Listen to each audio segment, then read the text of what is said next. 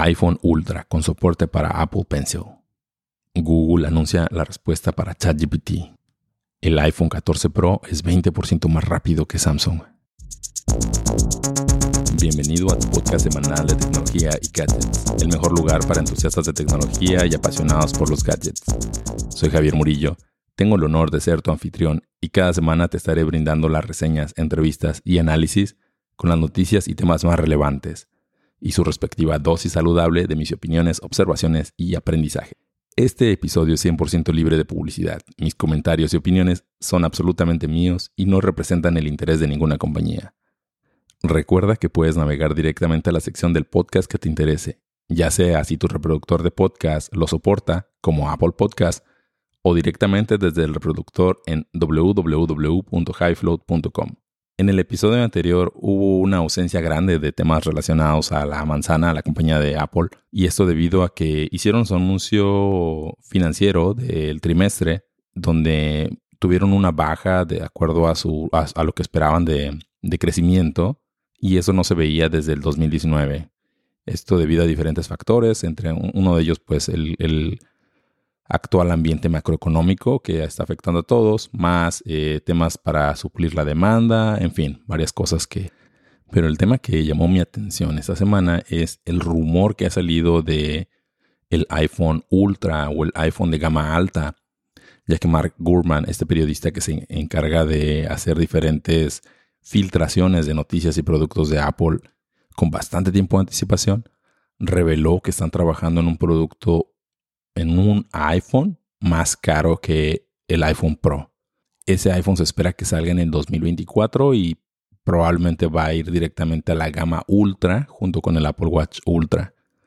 Se presume que como Apple ya encontró este nicho en el cual puede cobrarle a sus usuarios casi mil dólares por un, eh, reloj, eh, existe esta tesis de que pueden ahora cobrarle 1800 o 2000 dólares por un un teléfono nuevo, un teléfono con características más rudas, ya sea que el teléfono sea hecho de titanio, ya sea que el teléfono sea hecho de titanio, que tenga más puertos, que tenga un botón como el botón de Action, el botón naranja que tiene el Apple Watch Ultra. La verdad es que ninguna de esas características llama mi atención. Lo que más llama mi atención y que no lo mencionan es que el iPhone tenga soporte para el Apple Pencil. Para mí el Apple Pencil juega un rol muy importante en el desarrollo de estos podcasts, justamente porque es una de mis herramientas principales al momento de editar el podcast. Y lo único que me hace falta a mí para poder editar el podcast desde el iPhone es tener acceso a un pincel para poder hacer los cortes directamente desde el teléfono, porque al hacerlo con el dedo se carece de precisión y no es tan accesible como el Apple Pencil. Entonces, eh, definitivamente si un Apple Pencil, soporte para Apple Pencil sería maravilloso. Y es algo que espero que sí pase en algún momento. Y si pasa, pues ya haré referencia a este podcast. Otra de las cosas que probablemente me gustaría tener un iPhone de gama muy, muy alta, aparte del soporte para el Apple Pencil, sería batería, mucha batería. Sería una salida de audífonos 3.5 con, para audífonos con alta impedancia y que el teléfono sea más ligero. Recordemos que los iPhone Pro actuales tienen bastante acero. Técnicamente el titanio es mucho más ligero que el acero, entonces si este teléfono lo llegan a hacer de titanio, sería mucho más resistente. A ver qué ocurre. Yo siento que si van a lanzar este teléfono definitivamente hay un mercado al cual quieren atacar y pues ojalá que sí salga este soporte para el Apple Pencil. No a ese teléfono, pero que lo saquen para algún teléfono.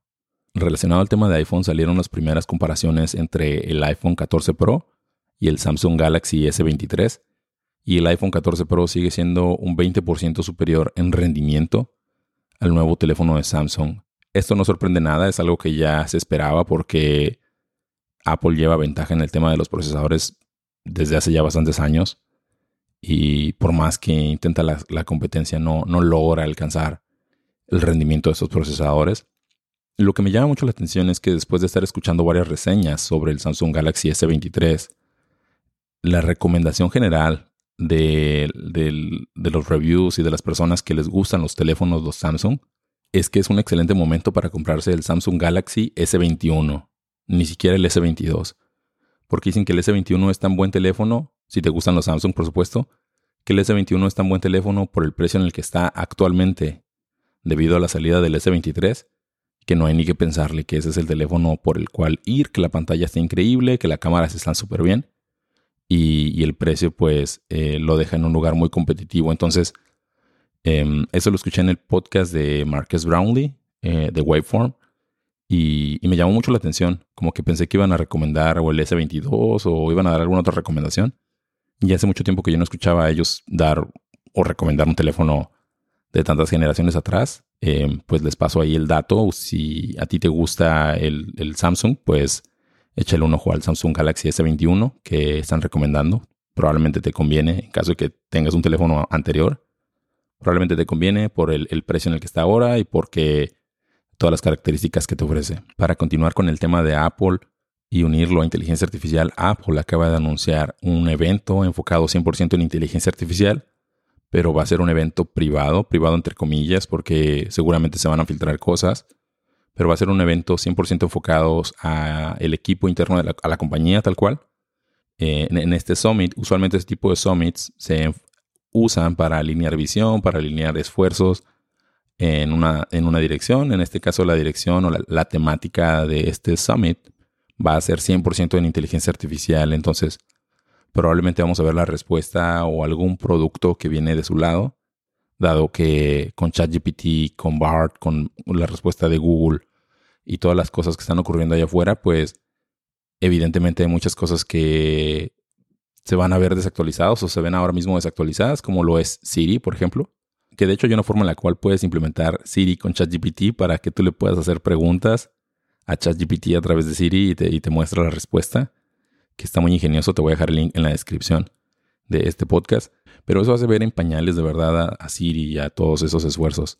Recordemos que Apple tiene mucho músculo en la parte de inteligencia artificial y reconocimiento con el, toda la parte de Neural Engine en su arquitectura ARM. Entonces yo sí espero que se vea una respuesta fuerte y contundente para la inteligencia artificial.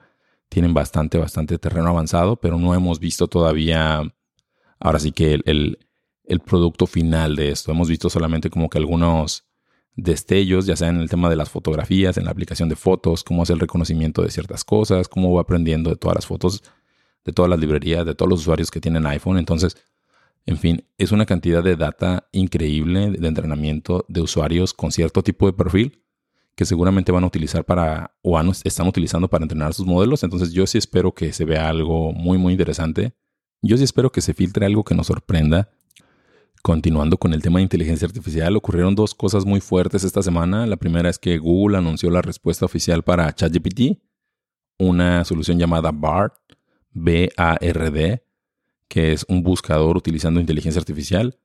Y esa es la respuesta de Google ante toda la amenaza de ChatGPT. Recordemos que ChatGPT sigue cobrando relevancia, sigue ganando tracción. Y Bing de Microsoft, Bing .com, que es el buscador de Microsoft, anunció que ya están trabajando en las implementaciones y abrieron una, una lista de espera para darle acceso a los usuarios a esta nueva herramienta de Bing.com con ChatGPT. Por ahí se vieron ya unas capturas de pantalla donde las personas pues hacen preguntas a, a través de Bing.com y te da la respuesta y te da la respuesta, te muestra las fuentes, te dice cuáles serían otras preguntas o prompts relacionados a esa búsqueda y las fuentes. Que eso cubre justo una parte débil de ChatGPT hasta ahora, de que no te mostraba las fuentes, que no te mostraba ciertas cosas. Digamos que con Bing.com se convierte ya en una herramienta más poderosa y robusta. Habrá que ver. Otra de las cosas que quiero mencionar es en el podcast anterior hablaba yo de cómo es que ChatGPT aprende de nosotros. La realidad es que ChatGPT el modelo de ChatGPT que se está usando el día de hoy es el ChatGPT 3.5 y ese modelo todavía no aprende de lo que nosotros le preguntamos. Solo quiero hacer la aclaración. La versión de ChatGPT que va a aprender de los prompts y que nosotros le vamos a poder introducir información y el modelo lo va a poder absorber a su base de conocimiento es ChatGPT 4. Inteligencia artificial sigue dando mucho de qué hablar. Yo creo que va a ser un tema muy complicado de abandonar en el podcast por los siguientes meses o años sigue dando y dando de qué hablar. Actualmente, dependiendo del perfil y de cómo te muevas, puede ser que parezca que o muchas personas lo están usando o pocas personas lo están usando. Yo creo que el proceso de adopción ha sido rápido comparado a otras tecnologías, pero sigue siendo muy poco, sigue siendo pequeño. Yo el otro día estaba hablando en la escuela de mi hijo con uno de los profesores acerca de ChatGPT. Y, mm, y justo el día de hoy que me encuentro grabando este podcast, que uno de sus hijos que iba a hacer la aplicación para el college aquí en Estados Unidos, le dijeron que tenía que hacer un ensayo, que tenía que escribir un ensayo y que ni se les ocurriera de chiste usar ChatGPT. Que se iban a dar cuenta y les hicieron una serie de aseveraciones como si verdaderamente se fueran a dar cuenta. Y eso se me hizo como si yo voy a escribir un ensayo y me dicen no puedes usar Google, solamente puedes usar libros. O dependiendo obviamente del tema del ensayo, ¿no? Capaz que es un ensayo de mí eh, 100%, pues sí, no, no, no tengo por qué utilizar nada. O tal vez quiero basarme en algún estilo literario, quiero basarme en algo más y, y Tal vez voy a consumir un libro o voy a consumir un recurso. Pero se me hace muy mala decisión como no, no poder usar el robot cuando en realidad debería decir, pues escribe un ensayo y pues si quieres puedes modelarlo en el robot, ¿no? O sea, y al final del día es una forma de elevar la barra, elevar el, el, el estándar de lo que se va a producir en los ensayos. Y una vez más, yo creo que lo mejor es estar alertas de manera positiva, aprendiendo sobre esta tecnología, usar esta tecnología, usarla y qué cosas, cómo podemos sacar ventaja para producir mejor contenido, para producir y apoyarnos y hacer mejor nuestra profesión. Sacarle un verdadero valor a esta herramienta en lugar de, pues ahora sí que excluirla o, dejarla.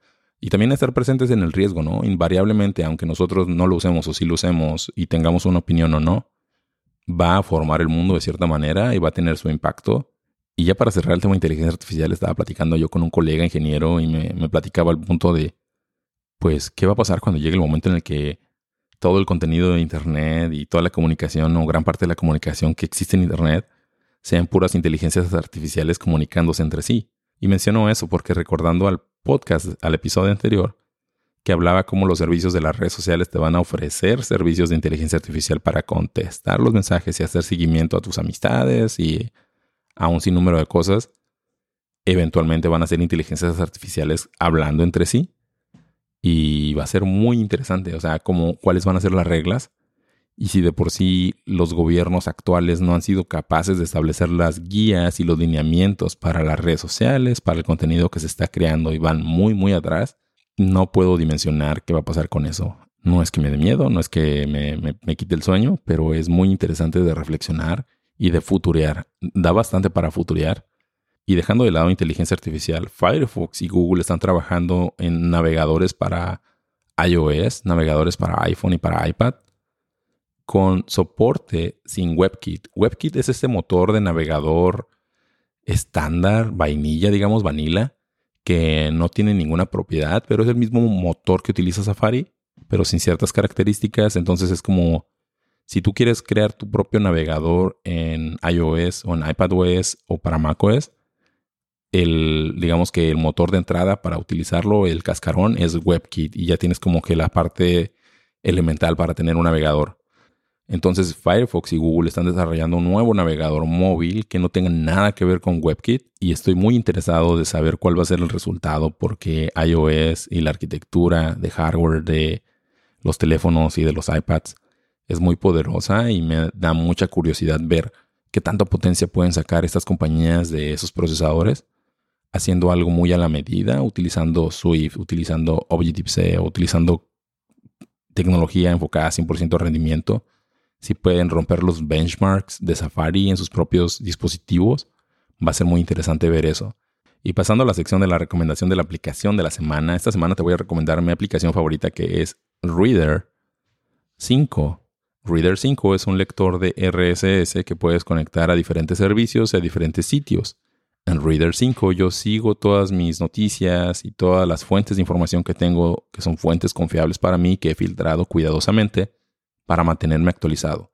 Reader 5 me ha ayudado a mantenerme tranquilo y alejado de Twitter y me ha ayudado a llevar todo este tema de las redes sociales Reader 5 me ha ayudado a retomar la dinámica que tenía yo con el RSS hace muchos años, entonces te recomiendo esta aplicación. Requiere un poquito de trabajo al inicio, en el sentido de que organices tus fuentes, pero de ahí en fuera es una gran, gran aplicación para iOS y iPadOS y macOS.